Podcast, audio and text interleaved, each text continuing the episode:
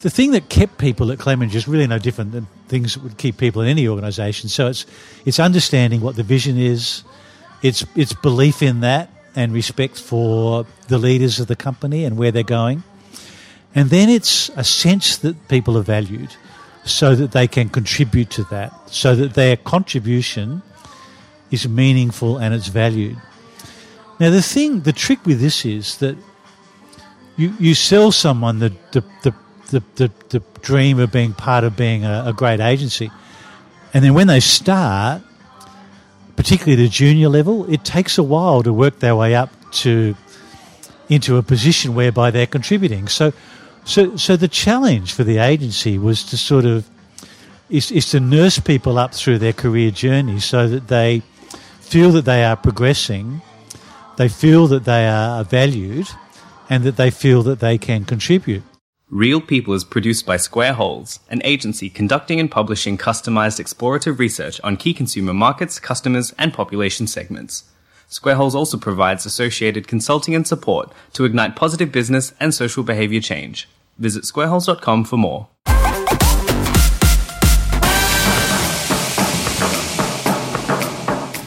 Radio, hello there. My name is Jason Dunstone, and welcome to Real People where we interview average and not so average people, academics, researchers, and leading thinkers to help us better understand what real people believe and how they behave. Today we are joined by Kim Boehm, 40 year Clemenger Advertising Group executive and legend. Kim is also currently chairman of the Australian Dance Theatre, a role he has held for the past six years. You can find Kim's blog, his musings about his recent semi retirement at thenwhatblog.com. So T H E N W H A T B L O G dot com.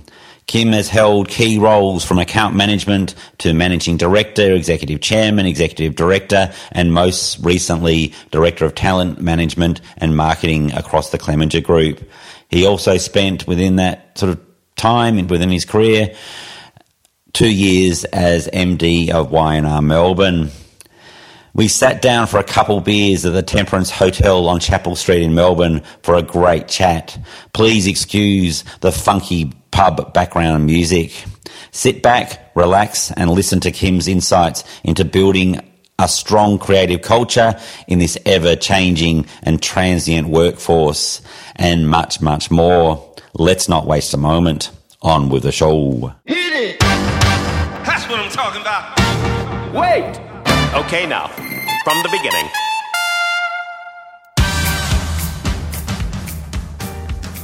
All right, thanks uh, for joining us today, Kim.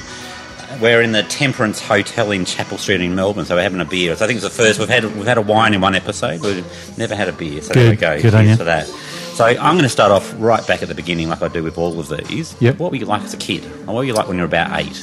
Can you remember way back? Uh, I know you've got a blog now writing about like what it's like. I don't know. I mean, I, it's like yeah, being yeah, yeah. no, I had a good childhood. I mean, we we had, a, we had a big family, so we had five children, and grew up by the beach in Adelaide, um, in What Brighton. Yeah. in Brighton. So, I mean, you know, I mean, my memories of you know being a kid were revolve around school holidays and you know uh, days down at the beach during summer and. Uh, you know, like uh, cricket and footy, and uh, it was just yeah, we we it was good. You know, Guy Fawkes Day. I mean, of course, which you which you can't do now, but it was uh, yeah, it was good fun. Yeah, yeah. What do you remember at Guy Fawkes Day? I I, I, I, just, I, I grew up. I, I travelled a lot growing up, and we, we spent a bit of time in Tasmania. I think it'd been outruled everywhere else in the Yeah. mainland of Australia, but Yeah. Launceston and Tassie you could go. Yeah, yeah. I'm sure I was in primary school. We went. We were able to go down to the shops and buy yeah, fireworks. yeah, yeah. I remember there was a shop opposite the school. I think it was a barber shop, and uh, about a month before uh, Guy Fawkes Day, they'd start stocking up with uh, with crackers, and uh, and yeah, you'd save up and save up and save up and save up, and of course you had to not spend all your money at the Royal Show in September, so you had enough left over to buy your fireworks for November, and Yeah. uh, so we uh, yeah we would we would all because there were four boys and the four kids, so four boys, so. be one of one Well, of three. yeah, one, of four five. boys, one yeah, of four five. boys, one girl. So Yeah, okay. it was uh, it was a bit rough and tumble, and uh, uh, yeah, there was a you know a few letterboxes in the neighbourhood that uh, uh, you know, got blown up and all of the usual things that happen with kids and fireworks. And um, and yeah, look, I guess you can't do it today, but it was it was good fun. Yeah, Where, where do you sit in the, the four kids? three. I'm, I'm in the middle. Five kids, yeah. I'm in the middle. Yes, Yeah. number three. So. I was. Uh, with, uh, there wasn't supposed to be five kids. Mum just kept going for a girl, so I was clearly a disappointment. Uh, she'd already picked the girl's name, Kim, but Yeah. stayed with it. Yeah. And, you, and your sister is the youngest? She's no, she's actually the fourth youngest, Fourth. and then one more came along. Yeah. I don't think he was supposed to. Yeah, yeah. So what does it mean being the third child? You kind of find you get stuck in the middle? Oh, I don't know. We were we were reasonably close in age, and um, I, I was never. You know, I think in, my mother did a pretty good job of making all the kids feel like they were the favourite, and uh, so we never had too many of those issues about you know like pecking orders and things like that. So. Yeah, I don't know what it means. It was it was fine though. Yeah, Yeah. it was fine. Were you a studious kid, a curious kid? A Not really. I don't think so. like no, I don't think so. I, I wasn't really uh, studious. I mean, I, I mean, I was an average student. Um, you know, I uh, did okay, and certainly did okay in the subjects that I enjoyed, but. I struggled really with the sciences. You know, I was no good at maths and physics and chemistry and algebra, and I mean, those biology was okay, but the other sciences were a mystery to me. And um, so I kind of went through school without really quite knowing what I was going to do for most most part. Yeah. Do you look at bits of yourself now or your career and go back to your child and go, that that was me then, and it's kind of stayed with me throughout my life? It's sort of it's Uh, like a personality trait or a, something that you. I don't think so. I mean, I um, no, I don't. I, I, I don't think so. I mean, I I don't. I mean, I suppose you know I am. I think men are more nostalgic than women, and men do tend to look back Yeah. more and Men do, yeah. Yeah, I think so. That's why we've got trophy cabinets and, and women don't. But um, no, I don't. I don't know that. I I can look back at that. I mean, it's such a long time. Such a long time ago. I'm 66, mate. I can. I, I can't remember back that far. Yeah. Okay, so when, when did you did you leave school and go into u- into Well, um, no, I uni or go into I- I- advertising? I, had or- a I had a slightly strange start into advertising. I was in my last year of school, so year 12. yeah. But I'd started the year a f- about a month late because I'd had an illness. I'd been in hospital. And it was an infectious illness, so I, I wasn't in a bad way, but I couldn't go to school, which I wasn't unhappy about. But anyway, so I eventually got there, and um, and I'd only chosen to do the five minimum subjects I needed to pass year 12. And anyway, after about, uh, I, I struggled to catch up with maths, particularly, and after about a month, my maths teacher said to me one day, he said, Look, I, I, I think you'd be better off going to the library during maths lessons rather than coming to my class. Because he, he said, You're wasting your time and you're wasting my time. So I said, Oh, right, okay, so what will I do in the library? And he said, If I was you, I would go to the careers section and start reading because, you know, Yeah. I think you might. I think you might need to make a choice sooner rather than later. Yeah. So I went to the library and um, I went to the careers section and I started the day Yeah. and uh, picked up a book on advertising. So this is a section in the library just It's just a school library. Yeah, Yeah, yeah, yeah, yeah.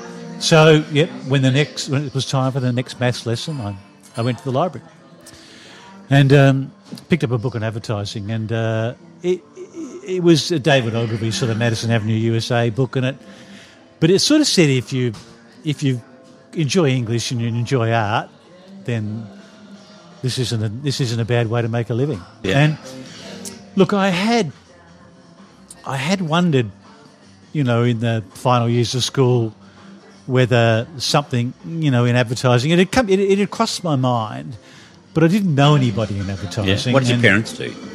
My father was a lawyer, and Yeah. my mother was a social worker. Yeah, okay. So, uh, and there was so there was no no one we knew worked in advertising. So, anyway, so I thought, look, I think that's what I'll do. And in those days, there was there was 1.3 percent unemployment. I mean, you didn't worry about getting your job. Yeah, okay. I mean, you just thought, what job will I do? Yeah, so, okay.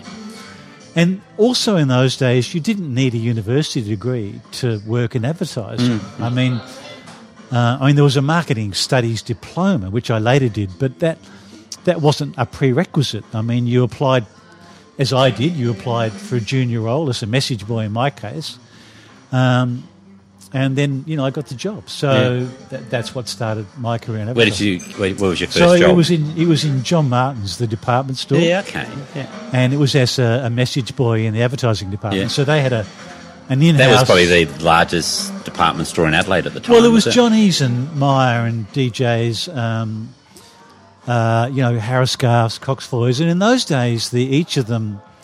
They, they did their own advertising. They Mm. didn't pick up the national advertising. So, in, in Myer's case, they had an advertising department. In David Jones' case, they had an advertising Yeah, department in. Adelaide. Yeah, yeah. And uh, and I mean, uh, Johnny's was using an agency to do some of the television. It was sort of early days of retail television, Yeah. but their main dependency was catalogues and uh, and and press advertising. So, Yeah. you know, ads in the ad, in the news as it was then, and the advertisers. So there was a department of about thirty five people, and and I was the message boy. So just run errands and Yeah, deliver okay. proofs around the store and get buyers to check them and things like that. yeah. So when did you go into an, an agency? So did, did you stay there for a while? And Yes, so I stayed at Johnny's for uh, two or three years, and um, actually, then I took a job out of advertising with the South Australian National Football League, Yeah. um, and and sort of in a marketing, publications, promotions type role, and that was good fun. But after you know five six years there, I thought, look, actually, I really kind of think I want to get back into advertising, so.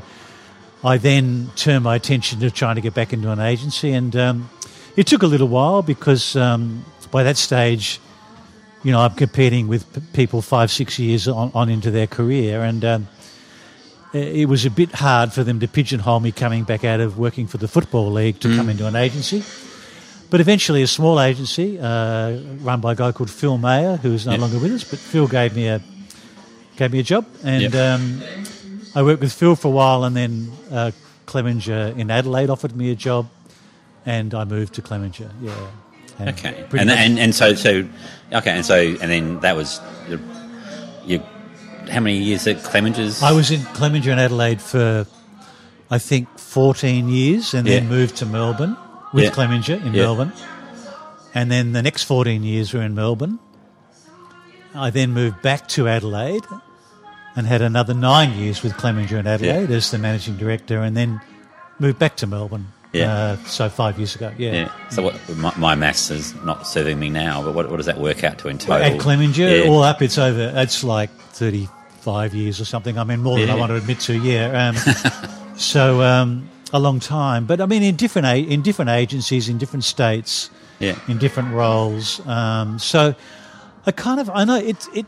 It's absurd to, uh, you know, for anyone young now starting work to think that they would work somewhere for 35 years. So what does it mean to work for an organisation, whether Well- it's Clemenger's or whether whether it's anyone, to work for an organisation for 35 years? Well, I, I, I feel like for me it, it, it worked out. You know, like I, I I mean, there's obviously you have good days and bad days, and you have good years and you know years that aren't as good. But but I I I I, I like.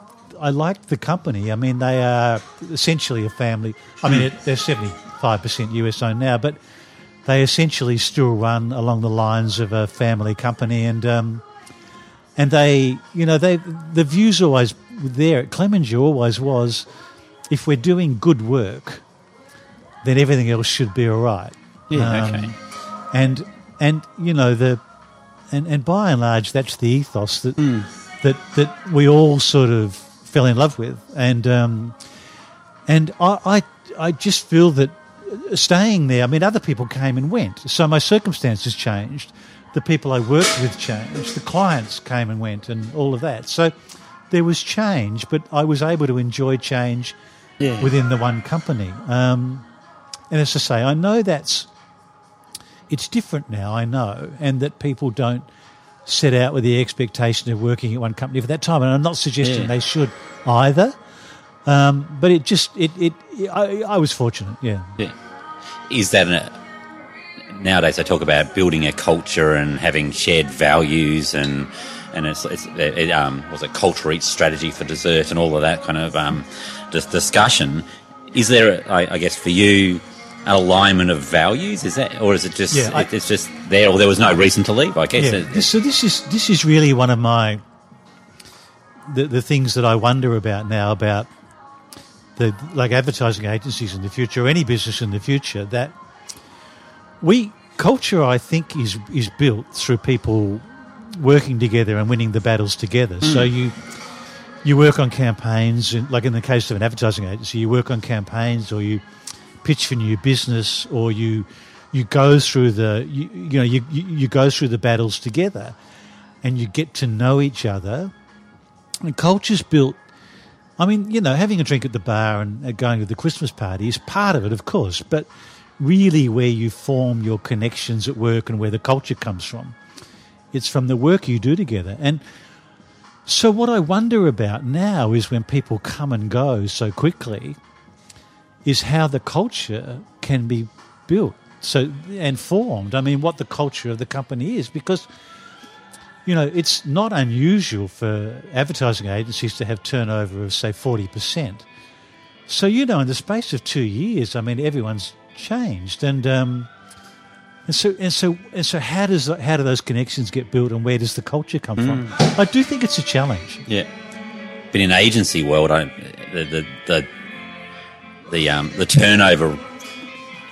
It, I guess my observation from obviously we, we work with agencies, but we are certainly removed. Is oh, it probably happens in other forms of agency too, not just advertising. That um, you lose an account, team people have to go, so there's a degree of like you're, you're part of it. But if, Yeah. if if financially we can't sustain that, then we, we have to kind of restructure or we have to change that. So Yeah. it's This- so that changes as well. So I, I guess it relies on Yeah. having an, an agency that can weather those storms and, and has a big enough client base. Is that? Yeah, yeah, yeah, yeah. And I think I was for. I mean, that did happen from time to time in my career. That you know, you lose a piece of business and you have to look at the your, your head count, things like that. But it, it never happened to the extent that it was. It, it decimated us or, or or completely sort of um, changed the culture of the business. But um, it is. I mean, the I. I the other thing about agencies is that it the success depends on people working together.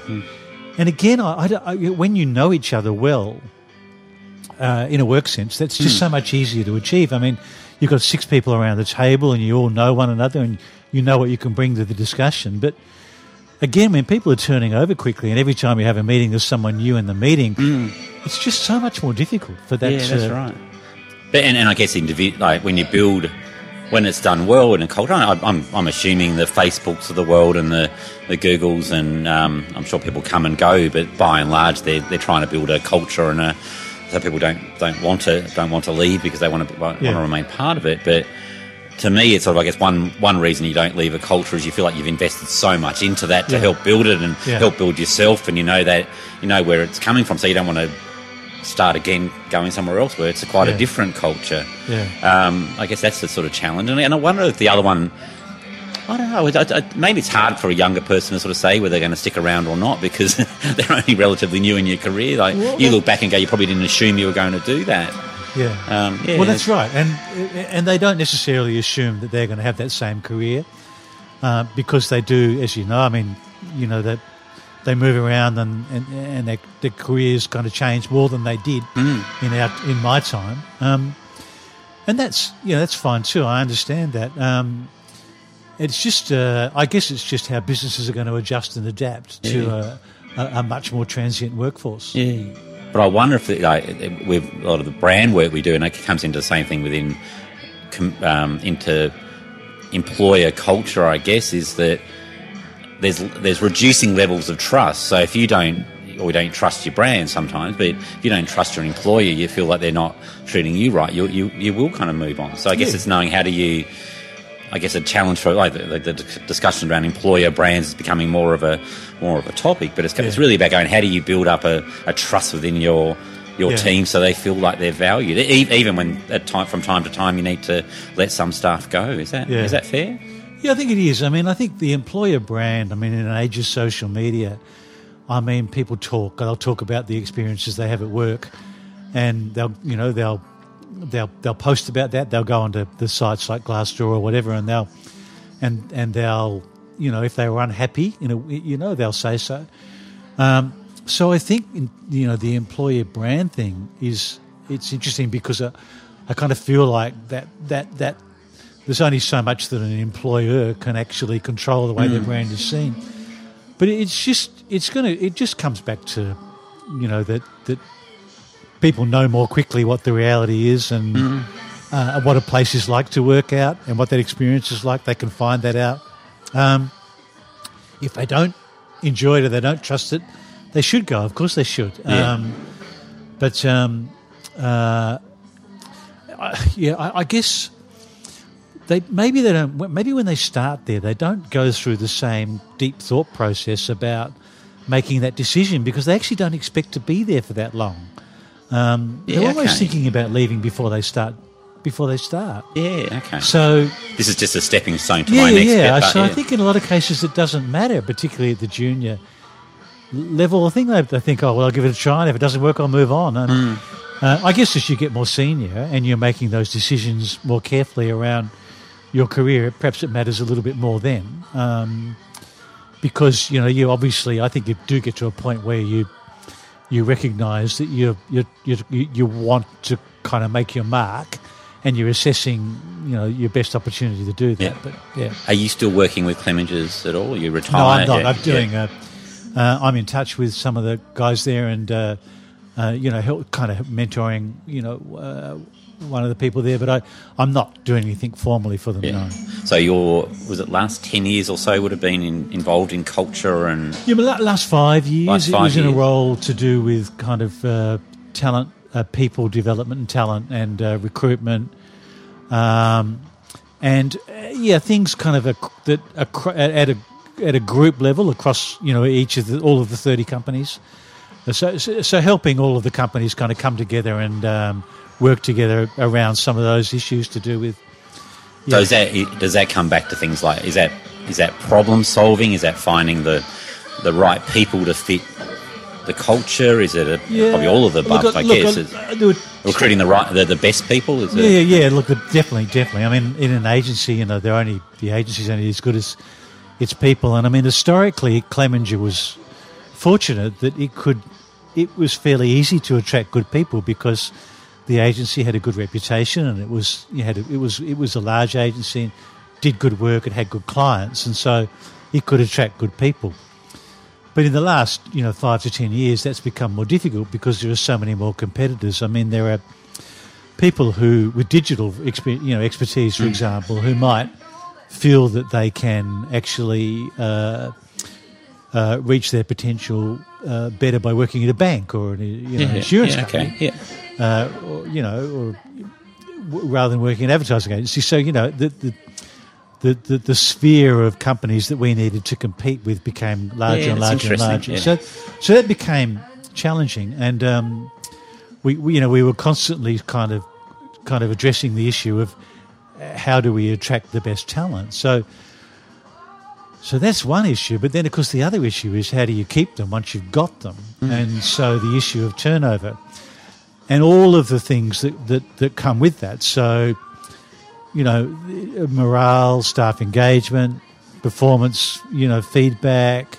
training and development, uh, incentives, um, all of the issues that go with uh, with turnover have been issues that the group and the companies have been wrestling with over the last, you know, particularly five years, definitely. Yeah. So if we look at the the attraction side, and I'm not sure who it was, but someone I was speaking to recently was talking about oh, if you went back a couple of decades ago, you get the, the brightest, most creative people went into advertising because that's a was a clear vocation for people who have got a creative mind or yeah, a, a, yeah.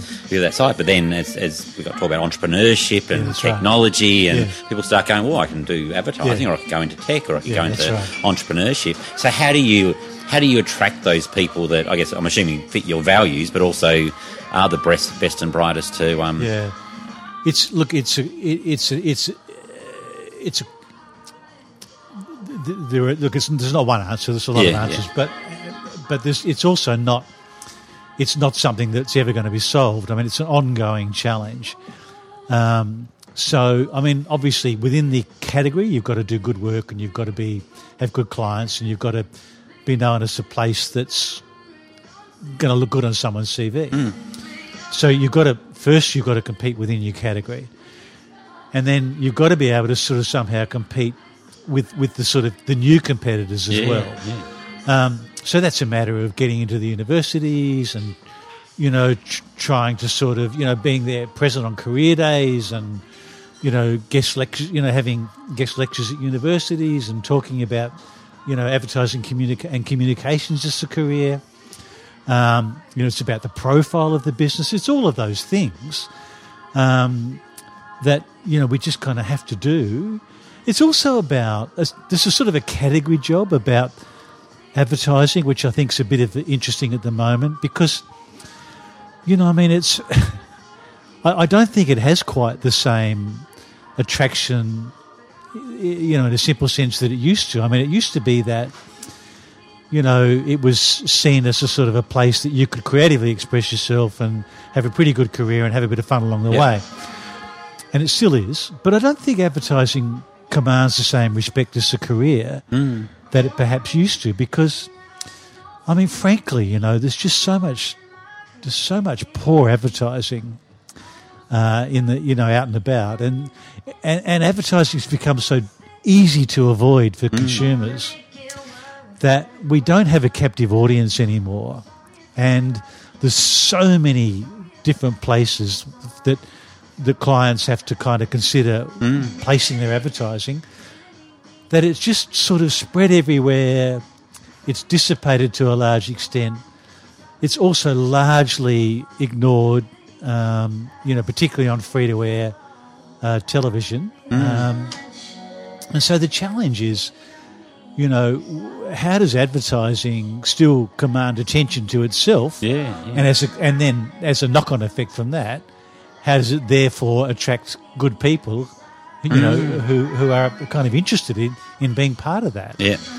And treat, I'm, I'm assuming if you're talking about universities, you're trying to attract people that the best and brightest who maybe hadn't really thought about like what their direction might be, how they use their kind of their, their intellect or their powers.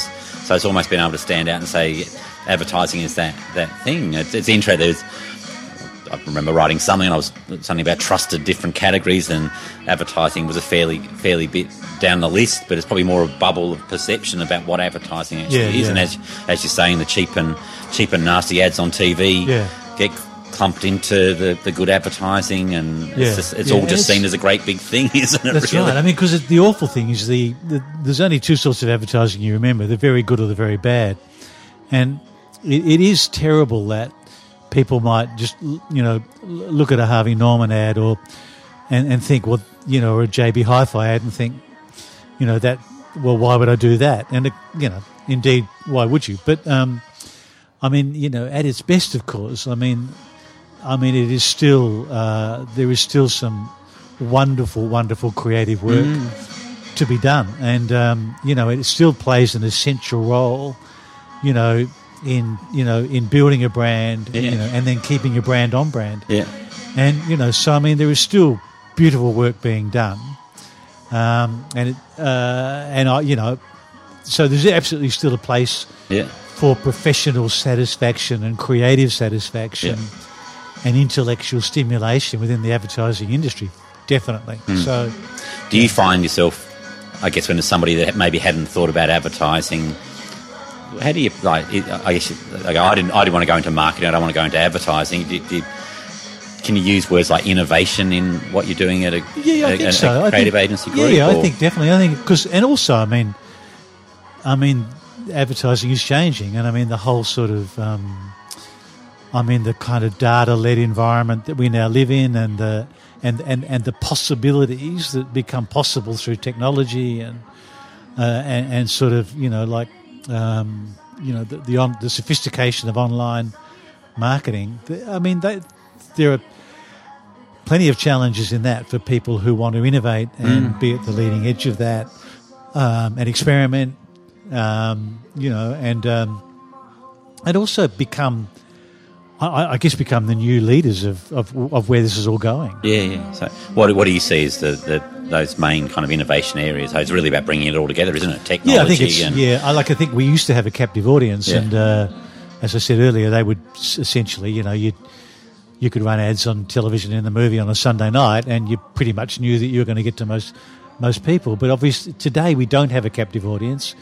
We have an audience that is largely avoiding us, and so the challenges are to be able to, to find ways to be so good that you engage those people Yeah. that they come to you, that they that they value what it is that you've got to say, and that they respect you for the way you say it. Yeah. And if you're good enough, and the work is clever enough um, and insightful enough, you can still do that. I mean, you know, data does allow us to target more specifically, um, but that's a good thing. And um, as long as we don't get lazy with that, if I mean, if if you know, if if people know that I'm looking to buy uh, like a new iPad, and and and therefore target me, but you know, by telling me where I can buy it and so forth. Well, okay, that's fine. That's that's sort of talking to me about something that they know is in my mind. But beyond that, you know, marketing and advertising still needs to be clever. It needs to be uplifting Yeah. and inspiring and, Yeah. and engaging, and Yeah. it needs to, and it needs to, you know, it needs to leave with you, um, you know, that strong impression about the brand. Wonder, I, I guess this is. I'm, I'm not sure if it's something that a, a group like Clem's might talk about, but the term creative agency to me offers such potential um, in terms of people who are looking to be creative or innovative to, to be able to looking for creative people who are looking for ways of creatively solving the world's problems. Yeah. But I guess creative agencies typically is coming back to an advertising sort of sales issue. Do, you, do you find that, the, the, whether it's the Clems group or, or other groups are, are changing what what the definition of a, a creative agency actually is? So you hear about groups in the US like IDEO and whatever yeah, who yeah, yeah, sure. yeah, look, I, we, we uh, yes, the, that that is it, it's a it's it's a topic that the agencies talk about a lot, and it's and they, and they do do some things in that space. I mean, they do things like you know siphoning off time for people to sort of experiment creatively, or to or to create things without a brief, or to create ideas that we can monetize. Um, but the truth is that uh, there's not a lot of time for that. Most of the time does get taken up with responding to, uh, you know, like a, a client brief that we're being paid to to work on. Um, and I mean, there's also a lot of thought going into how the organisation, wh- what is a creative organisation, and how does it operate. I mean, IDEO that you mentioned in the Yeah. US is an entire business built around the culture of brainstorming, and it's a That's right. you know, right. it's a brilliant, you know, it's a brilliant business model. Um, and I look, I, I would say in in agencies, you know, like half of what we do is still sort of about the process and the procedure and the project management and the detail and the the sort of things that just need to be done, and the other half is about the, you know, the kind of creativity that, and and look in to, insofar as um, agencies provide those opportunities for good people. There will be the opportunities to express themselves creatively, definitely. yeah, yeah, okay. Yeah. Um, yeah, that's interesting. So when, when you get to retaining stuff, you talked about how do you like what are the things you found that work and don't work? I don't want to sort of necessarily In- get sort of in training? Yeah, in, in retaining, Oh, retaining, stuff. Yeah, yeah, yeah. Um, look, um, it's. Um, I think the thing mainly is. Uh, it's funny the things that we because we, would do we would do interviews with that. We would do exit interviews on an ongoing basis and then we would do interviews with people that actually chose to stay as well. And we could compare those. And the thing is the, the thing that kept people at Clemenger is really no different than things that would keep people in mm. any organisation. So it's it's understanding what the vision is, it's it's belief in that, and respect for the leaders of the company and where they're going, and then it's a sense that people are valued, so that they can contribute to that, so Yeah, that their okay. contribution is meaningful and it's valued. Now the thing, the trick with this is that you, you sell someone the the, the, the, the, the dream of being part of being a, a great agency. And then when they start, particularly the junior level, it takes a while to work their way up to into a position Ah, okay. whereby Yep. they're Yep. contributing. So, so, so the challenge for the agency was to sort of is, is to nurse people up through their career journey so that they feel that they are progressing, they feel that they are valued, and that they feel that they can contribute. Now, what does happen, unfortunately, is is that the the peop- people today are in a hurry, and, and you do, you know, the agencies do lose people who who feel as if, you know, they would say, "Look, I just didn't feel like the work that I was doing was meaningful." So that would be the biggest. Yeah, kind okay. of cause of, you know, of Is that impatience, or is that is that just they don't didn't feel like they were being Well, I recognised think enough? I think it's a combination of impatience, but it's also a combination of the agencies and the businesses not uh, recognizing quickly and clearly enough that that this is a, this is the responsibility that the business has to to quickly engage their people and and help them do really meaningful work. So it's challenging. It's it's not easy, and uh, um, and you know I, I empathise with the businesses trying to do it because they understand what the problems are and they're trying to address it. But it's it's not always easy. Yeah. Um, and you know, like I, I still, you know, there's probably two in ten hires that you that are wrong. yeah, So twenty percent of the people that are being hired probably shouldn't be. yeah. Despite all of the They best. they they um, interviewed well. And yeah, they yeah, went yeah, the or screen, whatever yeah. it was, Yeah. or, or, or you know. But um, uh, so I would say that um, you know if your turnover is forty percent, you know probably twenty percent's okay, Hmm. uh, and probably the other twenty percent you don't want to lose. Um, Yeah. And they're the ones that you need to be able to recognise quickly the stars. Yeah. You do need to be able to pick the people who you think have got potential, Hmm. and now that and that can only happen through their managers. Yeah, So the businesses need to have managers who are empowered to, you know, to to performance monitor mm. their people and encourage them so and look for the top ten percent, more. ten percent, and yeah, the- move, move the yeah, bottom ten percent on. And I think Yeah. the thing is, it's perhaps in in a it you know like if the business, for example, you know, for the sake of simple arithmetic, if you if there's hundred people in the business, it's probably the top thirty people who've got to take responsibility for the next seventy people. So, and you know, you think about that. If if each of those thirty people had responsibility for two or three people, then you know, then everyone in the business has got is being looked after. yeah, okay. So share, sharing that leadership, quickly recognising leaders, uh, empowering them, and then getting them to engage with the rest of the Yeah, people. just just Yeah. watching how they work. And Yeah. yeah, that, that's interesting. Yeah. We did some work about, oh, geez, about ten years ago now about recruiting, retaining. The, the terminology was Gen X and Y, but that, that was when Gen X were were a bit younger. Um, but the two things that came up were about. Um, people left because they, they didn't respect their manager anymore. Yeah, that was kind of the big one. And one thing that came up that I thought was quite interesting, and it's like nowadays you look at LinkedIn and it talks about sort of training, but they, the the what was it? Training was good to um, what was it?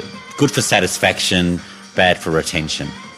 yeah, I I think was think one of the things that came up. That sort of people. it's it's a really interesting thing to, because training and development always comes up. Now, given the pace of change in our industry, the agencies have to train people because, you know, I mean, it's otherwise, you know, we're, we're going to kind of quickly slip behind. So there is some skills training that's absolutely necessary. But the funny thing is, you know, you would say to people, um, you would offer people training, but then they wouldn't participate necessarily. They wouldn't do it. Yeah. Um, you would make it available to them online, yeah, and they would drop out of the course, or you would organise sessions and people would not turn up. And so, I think it's a bit like it's the answer you sort of people. I don't know. It feels like the predictable answer, but I don't know necessarily. Uh, I mean, it's the old saying that if you don't train people, uh, what is it? No, if you yeah, if you don't train people, they'll they'll uh, leave. Now, hang on, you've got to train people to stay, but if you don't train them, they'll leave. Actually, erase all that. I fucked that up completely. But anyway, this what I, I- I know what quote, and I can't think of it either, Kim. So that, that's you- fine. Yeah, if you don't train them, they'll stay. If you do train them, they'll leave. That's Yeah. that was the Yeah. quote. And the thing is, like, if you do train them, yeah, they will probably still leave. And the people that have a real appetite and thirst for training are the people that are investing in themselves and they're mm. growing and they're getting on. And so there is absolutely no guarantee that they'll stay when you train mm. them. And so training is not a retention thing. But you know, the thing is, you need people to be at their best when they're with you. Mm. So if they're only going to be with you for two years, okay, but you want them at their best for two years. Hmm. And if training them is, is part of them being at their best for that time, then it's still worth it. Yeah. So what, what's what's good training? Like what, what's a good way? Like I, I'm sort of thinking The- the- there's different ways of doing training, and I think The be- on the job training. yeah, on the job. Without a doubt, Yeah. the best training is the on the job training. yeah, I mean, you know, kids come through university and they get a degree, and that's terrific, and it gives you an indication of their, uh, you know, of their aptitude and their ability to study and their intellect and so forth, which is great. But when they get into the workforce, it's all different. Um, and so the the best training is the on the job training. I mean, it's to be able to kind of work with people as they work through problems and projects, and then you know you know, talk to them about that experience and what worked and what didn't work and what would they do next time and yeah, you know those lessons that you learn from people giving you uh, immediate and and you know and direct feedback too. And, and and it's sometimes it's really hard to do that. It's hard to give people direct feedback because it can be quite personal and it can be confronting. But there's no doubt at all that in my mind that you know 80% of the training the value of it is on the job training. Yeah. yeah. And, I, and I've seen that training comes back to the best training sort of fits with that organisation and that organised vision, organisation's vision. Obviously, the, the individuals uh, contributing towards that kind of that, that vision, but it's it's not kind of spasmodic training just to kind of pick up on the latest fads or whatever. It's it's, Yeah. it's And- coming back to a core. and- Yeah, and there's a bit of that, of course. Um, you know, a bit of like lunchtime sessions and all that sort of thing. But um, but look, I don't know. Look, anyone that anyone that knows how to Google could find out any of that stuff anyway. Yeah, yeah. I mean, people have to want to train. They they need they're going to have to want to invest in themselves. I mean, it's not all up to the company. Mm. Yeah. Um, there's no excuse for not training. I mean, I'm doing a, a an online course at the moment through the University of Queensland. yeah, I mean, it's a free course. yeah, I mean, I can just Google and enroll and do that course. yeah. And I mean, it's, you know, There's so much nowadays, isn't Yeah, there? It's online and was it Lynda and a few others sort of like that Yeah, that you yeah, can yeah. kind of join up to and they're, they're, they're there. One thing that we kind of discussed with a lot of our clients, we, we had an, another interview, Yana Matthews, Professor Yana Matthews, and it was interesting one of going that we, we talk about um, ideas, how the idea, it's not about the idea, it's about the execution of the idea. And so if you're a startup, you've got to find a great idea and, and launch that idea. When you're an established business, and Clemens would be like that, or many, many of Clem's, or all of Clem's clients would be uh, largely established businesses. How do you deal with like filtering the ideas to find the ideas we're going to go with rather than the ideas we don't? And I'm not talking about ideas to maybe help the client's businesses. I'm talking about ideas that to help, yeah, to Yeah, help yeah, you, yeah. help your own business. I think where you started with that, that the, there's one thing to have an, an idea and it's the other thing to execute it. Yeah, I think that's exactly right. I mean, I, there are lots of ideas in businesses for things that we could do to improve the business. But the challenge is how do you execute it? And mm. execution is harder.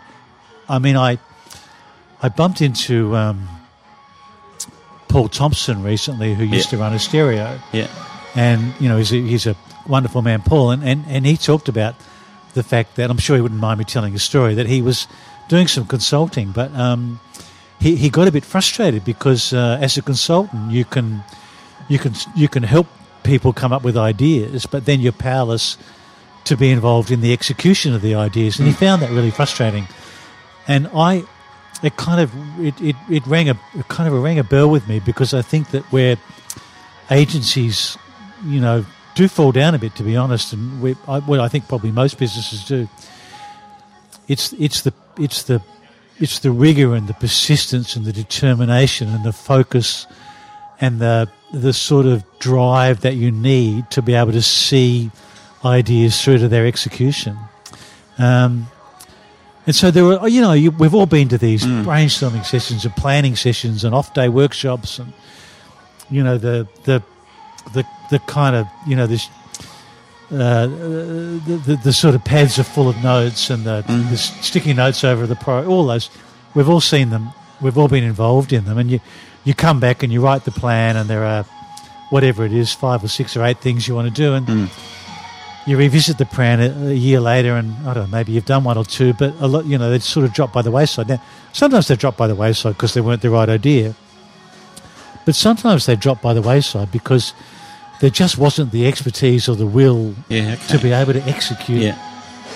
Is that just is that project suitably skilled project management, or I suppose people to be able to push I through? suppose and- it is. I mean, you know, agencies agencies exist to sort of service their clients, so we're always distracted by our clients, Mm. the need to work for our clients rather than to work for ourselves. And so, you know, t- down time that is not chargeable, it's Mm. always kind of hard to justify. Um, and we haven't quite found the right model to be able to sort of, you know, extricate ourselves from that and you know, invest in ourselves. Having said that, I mean, we've got a there's a business in the Clemenger Group called CHE Proximity that's totally reinvented itself over the last you know five to eight years, and it's a, it's a sort of a, a, a an, an absolutely astounding data led agency. It's the best agency in Australia now, and um, i- i it's done that through an incredible kind of process and determination to reinvent itself. So it's Yeah, okay. possible. It's possible. Yeah.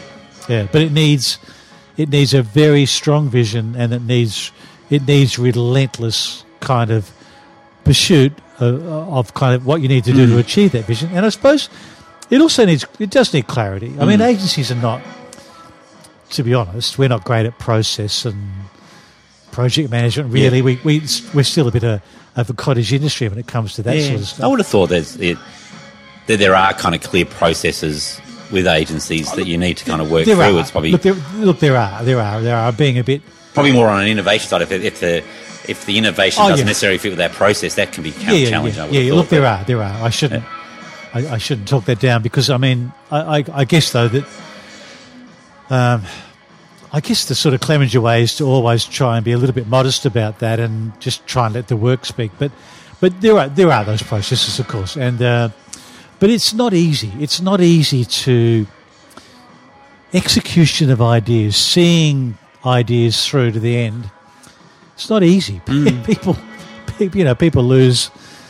You know, they lose concentration along the way, and yeah. you know, get distracted. And What about le- leaving ideas on the table? So, Yeah.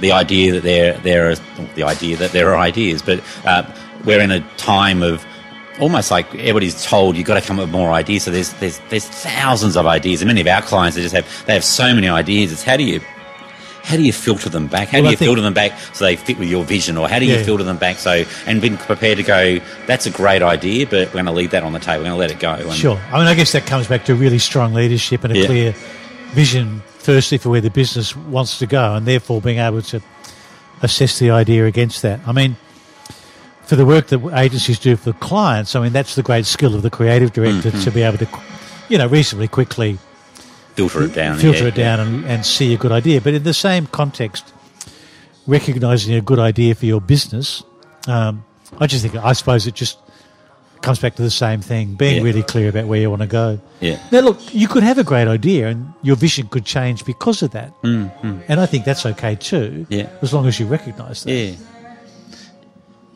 Often, oh, you'd see it as well in an agency world, but in, even in the research we do, we, we're, we're not involved in the implementation. That can be really frustrating. Yeah, we can go, sure, the, yeah. the idea's there. Yeah, yeah, yeah, yeah, yeah, That's sure, the hot spot. But it's, um, yeah, I, I guess it's sort of it's understanding like innovation when I get like I- I'm going to take a I'm going to pick on the banks, but say like a, gr- an organisation like a bank, they go bank banks behave like banks, and the Yeah. Royal recent Banking Royal Commission came out and and obviously criticised the banks for not being customer led, being profit led. Um, how do you in an organisation that has kind of set kind of ways of doing things and it's been historical and they're, they're talking a big innovation game, but by and large the cogs are move slowly and they've got investors and and um, and other complications there. How can you? And they can, but they can see the writing on the wall that things are going to change over the next 10, 20 years. Things are going to change. What's a way that they? What, what's a way organisations like that evolve? Do they? Do they just is it like um, evolving bits of their business? Is it about spinning out a different part of the business to?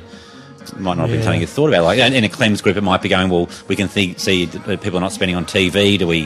What do we do? Do we start creating other other other brands? Do we look out there to acquire? Like, Yeah, I, look, it's a good question. I mean, it, and it's also it's like when you look at the sort of, I suppose, the reputation of business in Australia, and you think about our leaders and so forth. It is, it's a sort of a challenging time, and a you know a time when you're you're kind of wishing for businesses to be better kind of leaders, and you know, and and to innovate their way forward.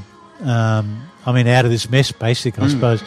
I, I, I don't know how, like a bank, you know, with 30,000 employees, I mean, that must be, that's a very different challenge to the businesses I've worked in that have got, you know, like 50, 100, 200, you know, employees. So I, I have no doubt that it's much more difficult for them. Mm. But, but I imagine that it, it comes back to the same thing of kind of really clear, really clear, articulated vision.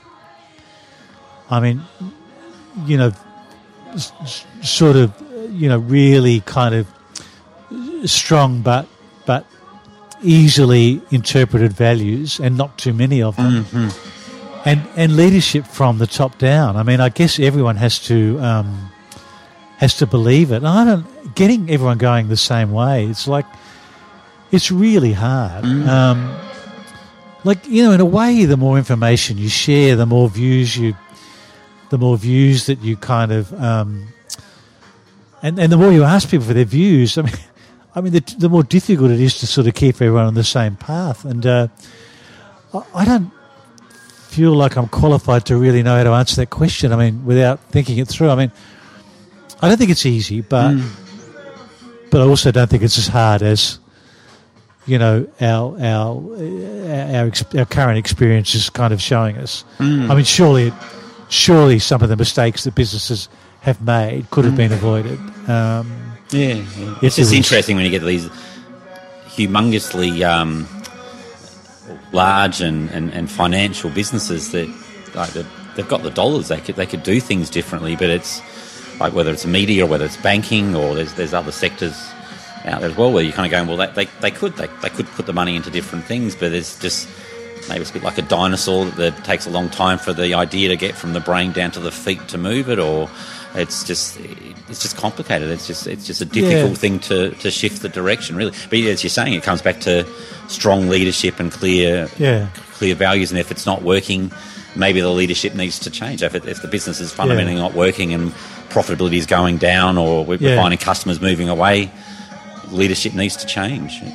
Yeah, I think so. And I, mean, I think that it is a bit of a challenge to when you you know if, if it's true that fifty percent of the jobs that currently exist won't exist in whatever it is, ten or 15, 20 years time. I mean, it, it's pretty difficult to to kind of plot a path towards the future. I mean, do you want to be the first, or do you want to do you want to be the do you want to be able to follow you know, do you want to be a follower or a leader in that space? And like, there are risk, risks with both. Um, I mean, how do you kind of foresee a future that none of us quite really understand at the moment?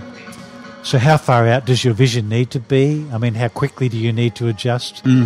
Um, When there's uncertainty and we don't know what the yeah, future's yeah, going to hold. yeah. So I, I don't know. I mean, but it does it does suggest that the leaders of the businesses might need to perhaps the sort of need to bring in new leadership or refresh and reinvigorate leadership, bring in people with new skills is probably going to happen more frequently rather than less frequently going Yeah. forward because as the environment changes, you know, people's skill sets are going to become become dated. yeah, yeah. It's almost leadership agility, isn't it? Yeah, really? I guess so. Yeah, yeah, yeah. I mean, all there is all that that whole issue, but um, yeah, I guess the funny. I mean, the thing for the advertising business is it gets a bit simple here because as complicated as it gets, you just you take your lead from the consumer. So you go back to the consumer, and you understand, you know, what media they're consuming and what they're responding to, and then you, you know, you you place your efforts in those spaces. So you know, advertising can always be consumer led, but I guess businesses that um,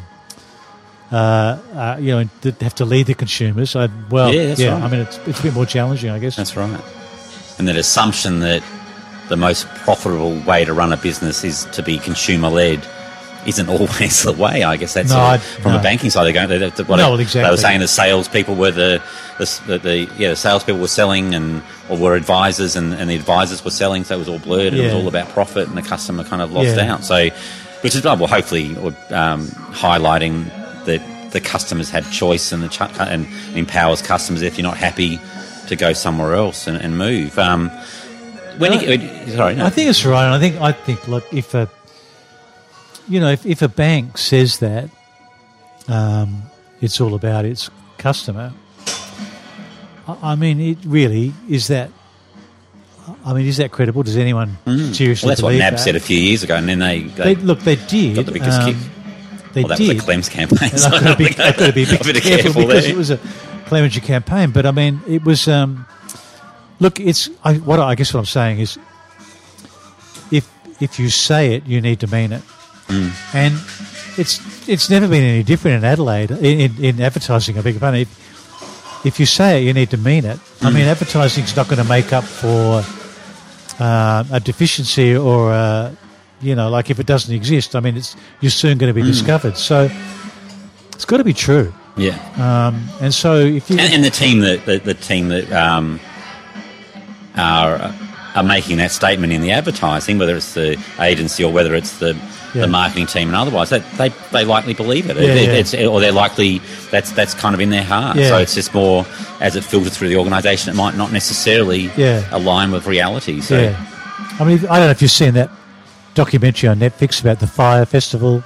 yeah, I have. I've mean, got a little bit to watch still, but yeah, Yeah, I mean, a fantastic, you know, like it's a festival that was a disaster, but I mean, it was all, it sold out through social, through through social media influences, and and I guess when all those people posted what they posted about the festival, they believed it was, it was true that they Yeah. believed that that's what the festival was going to be. But I mean, it wasn't, and Mm. um, it's just a sort of a simple little ex- example of kind of like, you know, I mean, it's like, and, and it, which gets more difficult in this age of sort of influences and social media. Like, how do you know it's true? Mm. Like, yeah, what makes a strong leader? And we've, we've mentioned leadership as a, a little bit as we've gone through and identifying strong leaders coming into the company. But Yeah. and you've been a strong leader, or you are a strong leader. You talk about mentoring. What, what what is your observation about what makes a strong leader? I think it's it's it's vision, it's empathy, and it's consistency. I mean, I think So uh, vision, empathy, and consistency. yeah, I think a vision for. The, I mean, clarity about the business. Like, what do we believe in? What are we? Where are we going? Does everyone understand? You know, does it make sense? Empathy. Um, so, understand each individual person's. You know. Uh, where they sit in the business, what they're bringing to the business, what they're doing with the business, how they're feeling about their job, um, what their own challenges and problems and difficulties are. I mean, rewarding them when they, um, emotionally rewarding them when they do well and empathizing with them when they don't, and you know, making sure that you know you've got the right team. And then consistency. I mean, I, I seriously think that the the biggest probably fault of leaders is not doing what they say they're going to do, and I've been guilty of it. I mean, you people ask you something and you say, "I'll do this." Well, if you say you'll do it, and you and you do do it, that's impressive. Mm-hmm. If you say, if I say, "Look, I'll make it. I'll call that person and I'll ring you back tomorrow," and you call that person and you ring that person back tomorrow, that's impressive. yeah, And always doing what you say you are going to do. Um, rather than, you know, uh, I don't know, like saying yes or answering an email or not answering, you know, I mean, just just not being consistent. Um, and it's not easy because there are lots of there are lots of people who are kind of wanting time out of the leaders, but but being consistent. Yeah, it's okay. a great, So, great so strength. making those hard decisions, as, Yeah. being consistent and it's- Sure, sure. and showing I mean, empathy. Yeah, and- yeah. If it's, yeah, yeah. I mean, if that, yeah, of course, I mean, hard decisions, yeah, need to be made and all of that. But, but it's just do do what you say you're going to do, yeah, so that people can trust you yeah, okay. and Yeah. they'll follow you. because that's what you expect of your team to do, and yeah, and they'll yeah. believe you and they'll follow Yeah. you and they'll, even if they don't necessarily agree with you, I mean, they'll they'll at least know, know you know. Yeah. Do you see um, over your time in advertising and marketing? Uh, I, we talked about some things that are, I guess, opportunities moving forward. We talked about tech having more of an influence and, and data having more of an influence. Areas where you're a little bit sad that we've gone down that route, and or whether it's in marketing and advertising, or whether it's just as a society that things have changed not for the positive. I, I just, I, the thing that makes me a little sad is just how much bad advertising there is, and I kind of feel like it's worse than ever rather than getting better, and I don't really understand it because it's so expensive advertising, and yet so much of it is clearly wasted, is mm. ineffective, and I mean, it's really it's it's whatever there is that's spent on advertising. I can't remember what the number is. Is it five billion dollars a year or something in Australia? But you know, like what what other industry would be able to waste four billion dollars and get away with it? Um, it's just it's it, it is an embarrassment that there is so much poor advertising. And look, I you know, I Cle- is not responsible for much bad advertising. To you know, I mean, we are. Clemenger was a, company that always believed in the power of creativity, and would fight for that and stand up for that. Not everything they did was great, and they would be the first to admit that. But but it's just that there's so there's so much bad, and there's so much confusion.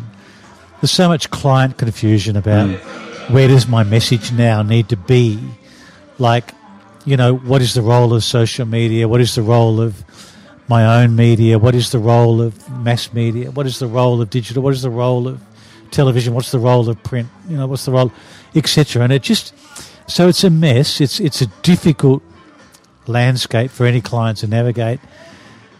And they're not particularly trusting of the advice that they're getting. And uh, and so and you know i mean the, the, the, there's no the barrier to entry in advertising is so low. Anyone can make an ad. So, you know, there's lots of there's lots of people giving bad advice, and that advice is unfortunately being accepted. And there's bad work being made. So we have this sort of this just I don't know. I mean, I don't know. the last time you sat down to watch uh, a movie on free to air television Yeah. without recording it, but.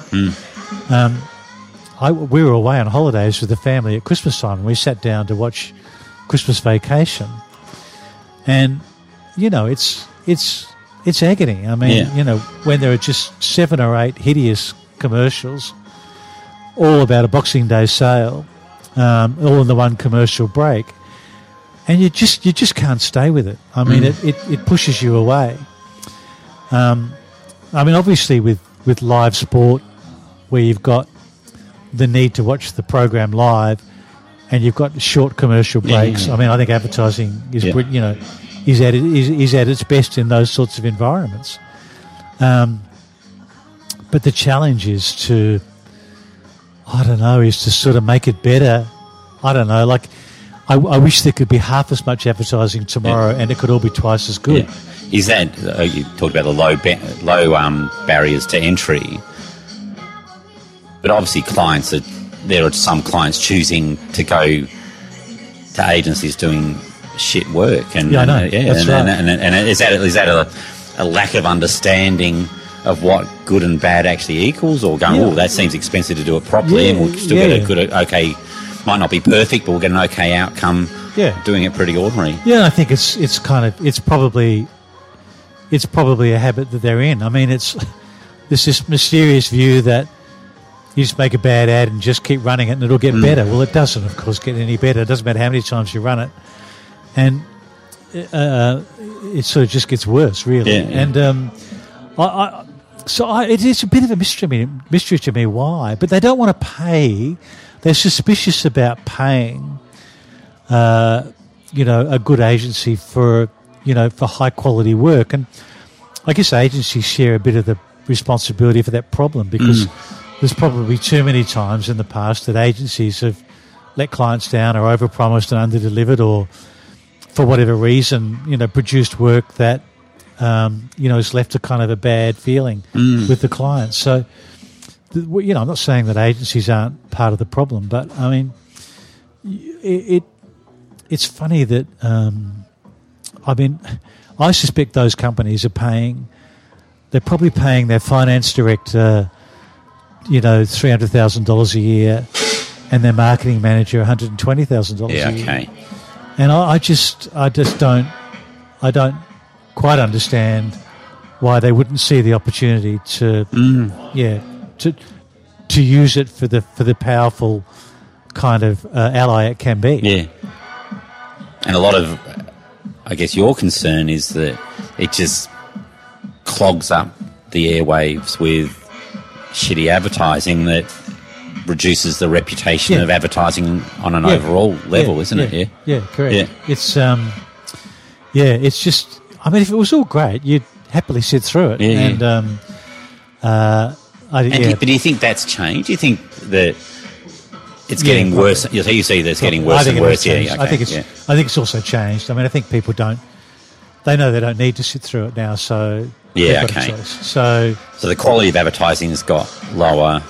yeah, and, and, the yeah. ability to ignore it's Yeah, become okay. easier. So, so, So, they, you know, they we, ignore all of it. Yeah, yeah, yeah. okay. So yeah, you know, we can make up our mind within a a millisecond Mm. uh, whether we want to engage with that message or ignore it. And of course, we have to because Mm. you know if we're going to see five thousand advertisements today, we don't have the capacity to absorb that. So we might only want to. We might only be interested in three or four of them. So the the brain has a way of being able to very very quickly, you know, in a yeah, in a speck of time, be able to sort of determine whether you're engaged or not. yeah. What's another little bit of sadness about things things changing? Um, I guess. Um,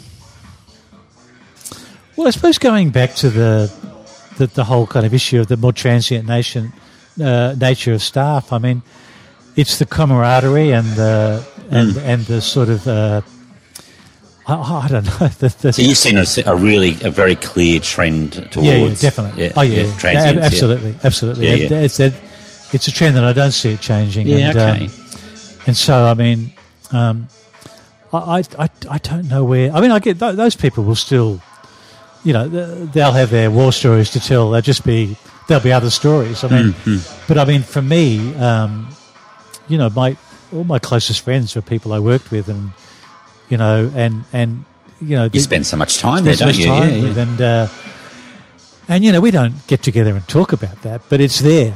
Um, you know, it forms the sort of foundation of our relationship, and Mm. um, so I was fortunate to work with people at a time when you know we kind of we just spent all that time together, and uh, and and came out of it came out of it still liking each other. Yeah, so so you know, I uh, that's different. Um, but you know, um, something will replace that, I guess. What about like freelancing? The trend towards freelancing. Yeah, well, freelancing. Yeah, I mean, I, people. The, there are more and more people who want to freelance. They want to do project work. They want to freelance, and and it can be good too. It can be good Yeah. for the business to bring freelancers in, and that's fresh perspective and fresh. You know, it's new oxygen and people that have that, that aren't bound up by all of the problems in the business. They can just get on with their job, and so having freelancers in and out of the business can you know can be a really good thing. Um, particularly if you've got ones that you you sort of know and you trust and uh, you've worked with before and it's almost having those freelancers as being part of the team, and Yeah, yeah, There's yeah. just a different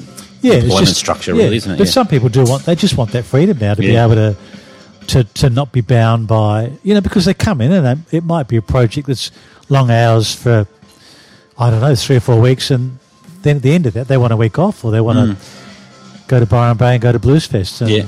do stuff. So they don't you know they don't that's and that's the that's the the way they choose to do it and and look good on them. I mean that's that's fine. Mm. Um, it's so yeah I think definitely you know for good freelancers, absolutely. Yeah, I um, I will touch on it just briefly before we kind of bring the, the conversation to the end. But sort of, you're involved in Australian dance theatre. Yeah. So what, what's Yep. your what's what's how's that all progressing and sort of the role Well, of the arts and, Well, and yeah, dance and it's interesting. I mean, I because having spent my life in advertising, which Yeah. is commercial creativity, I've been involved with the Australian Dance Theatre for ten years. So Australian Dance Theatre is a contemporary dance company. So it's uh, you know it's a little bit out there um, in in terms of creativity, and that, but it's creativity for the sake of creativity. I mean, obviously they still they still want to attract an audience, of course, but it's it's pure creativity rather than commercial creativity. So it's a sort of a it's it's it's in some ways it's refreshing and stimulating and invigorating and uh, uh, and really interesting to be involved in the company. I mean, I don't myself. Um, I don't have a great appreciation for contemporary dance, but but I have an enormous appreciation for the people that do it and the artistic director and the dancers. And uh, and when I sit down and talk to the artistic director and you know and, and try and sort of get inside his head, uh, like he's in a creatively amazing space. I mean, he's a he's a he's a you know a, an incredible creative talent, but he's an artist, so it's different. Um, So how does so creativity in an, in an agency ad agency context versus creativity in an arts company context? Well, how does it differ? Well, creativity in an arts company, it, there is no there is no brief. There's no there's no um, prescribed commercial outcome other than you know obviously an audience uh, acceptance and and and sort of um, and, and critical acceptance. But I mean, th- th- their ideas come you know from within and and. Uh, and from the and from the art form, whereas in advertising, the ideas are formed for a commercial outcome uh, t- to address a brief. So, look, in the middle of that, there is still a, a similarity in creative, you know, in, in the sort of genius of creativity and so forth. But but it's different. Um, I mean, the arts. Uh, it's. I mean, you know, we. You know, I guess it, it's it's it's a whole other hour discussion about the importance of the arts and uh, and the meaning of the arts. But it's. Um, uh, I, I mean, it, it's it's just.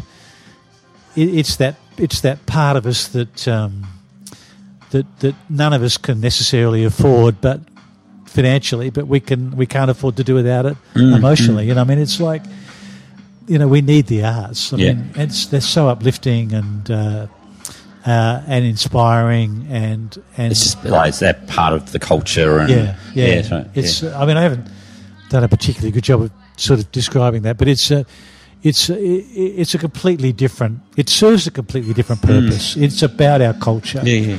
and it's about who we are. I mean, I, there is this new sort of brand Australia Hmm. project that I read about last week. Um, so Australia's sort of developing a brand, and you know, because the perception of Australia internationally would not be for our arts, but um, you know, the arts could could indeed form part of that, and uh, and the responsibility that we that all of the arts organisations have to reflect Australian culture through what they do.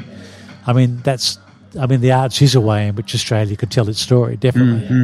Yeah. To me, the arts is it, it, uh, like sports about physical activity and the entertainment that comes with sport. It, the arts to me is about innovation and creativity Yeah. and and just it's it's those things that kind of don't matter and Yeah, but they do actually matter. And Yeah, if we took them away, it's it's, it's almost like when you get to academia or, or science when you go well. Yeah. Um, I, I, I get that fear sometimes with government funding, going if we can unless we can prove there are jobs in it, we don't want to fund it, but. There's these pieces of puzzles that come together. Yeah, that- yeah, that's that- right. that you don't know where the, the, the, the next innovation will come from, No, and sometimes that's it could be the art. So Yeah, yeah, yeah, yeah. absolutely. We started off with you as a young boy by the beach with with your siblings. Uh, to finish off, like what, and we had some. We've touched on sort of transient nature of people moving forward, um, or, or yeah, how that's changing in terms of how people work. What would you suggest for young people entering the workforce now? Like what, what, what are your suggestions moving forward of how to have a successful life, successful career? Yeah. Okay. So, I mean, go into it with with with the attitude that um, if you work really hard and you do the right thing, that you will give yourself every opportunity to succeed. So, I mean, be a little bit patient. Um, don't be in so much of a hurry that you, you you start a job and leave it before you had time to be noticed. But put your hand up, offer to offer to go the extra mile. You know when they when you know when when someone needs to be there late, um, you know, offer to be part of that. Um, when there are when there are projects that require you know extra time, be willing to do that. Um, so you know, just be one of the people that everyone else wants to work with. Um, be a be a radiator. You know, be part of the team that that makes it easier for everyone else to do their job, and and you'll be discovered. You know, you just be the one that everyone else wants in their team, and it might you know you might not get there in six months or twelve months. So take eighteen months or take two years. I mean, so just be a little bit patient, um, and you will be noticed, and you you will be able to make your mark. Now, if in the process you figure out you're in the wrong place or the wrong job, well, of course, get out. But I mean, So how do you know when it's the wrong job? I don't know. Yeah, I mean, I guess you'll you'll sense I- you won't necessarily Things aren't getting better or if you're any- un- but yeah. No, but if you're that unhappy, Yeah. And you can't see yourself doing it forever, or you you know you whatever. I mean, but I think But don't be impatient. no, Yeah. don't, don't be so impatient. One, don't be so impatient, and two, just set about being the one that everyone else wants to work with, Mm-hmm. and you know. Uh, and and it, I look, I suppose also to touch on the training thing. Don't expect the company to necessarily train you. Invest in yourself. So go online, read, study, um, be curious. You know, just just you know, you, you- know, look for knowledge and absorb it around. You know, like from from other areas because you can do that, and uh, and it'll it'll add up. It'll you know, I mean, you just you want to obviously you want to enjoy what you do. Um, but but I put it to you, if you do those things, you will enjoy it more uh, because you'll be. I, I think it's a much more rewarding. it- It's more rewarding rather than go in there with the view that it's a step towards what I'm going to do next. Yeah. Go in there with the view that you're going to do the very best you can while you're there, and uh, and surely that's a more rewarding way to approach every day going to work. Yeah.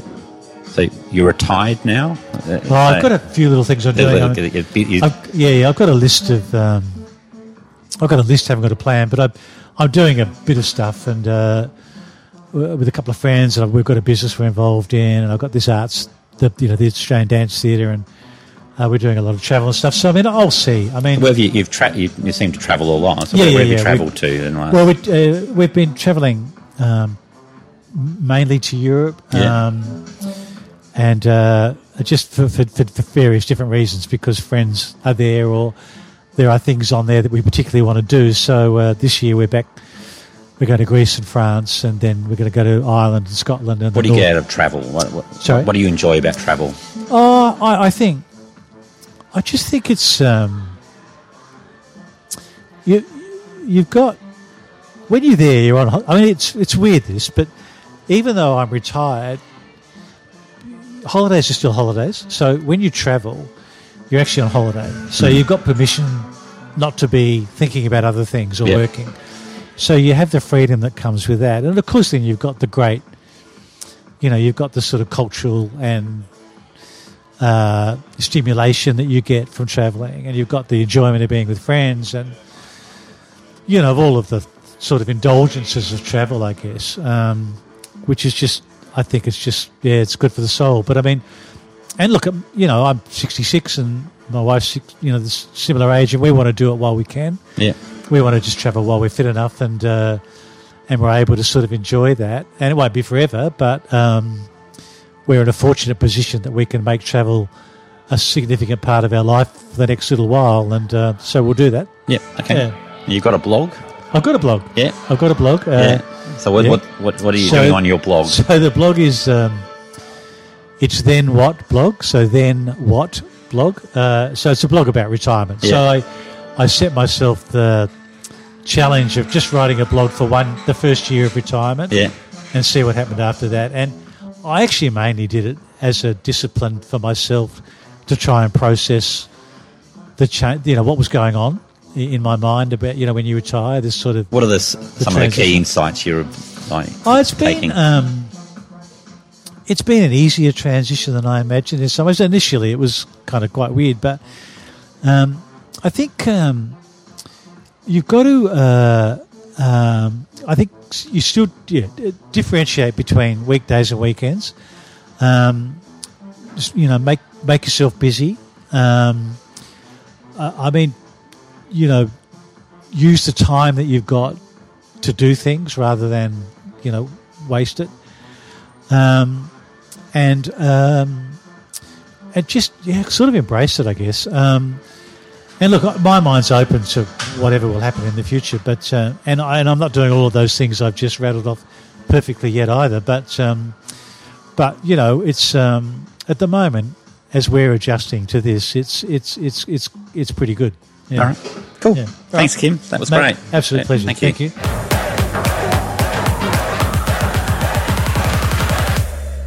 To comment on today's show, do so via Square Holes or myself on Twitter or your favourite social media. You can find me at Jason Dunstone. For more on today's show, other episodes, and articles on all things human centred, customer focused, innovation, and entrepreneurship, go to squareholes.com forward slash blog. Thank you for listening. Uru!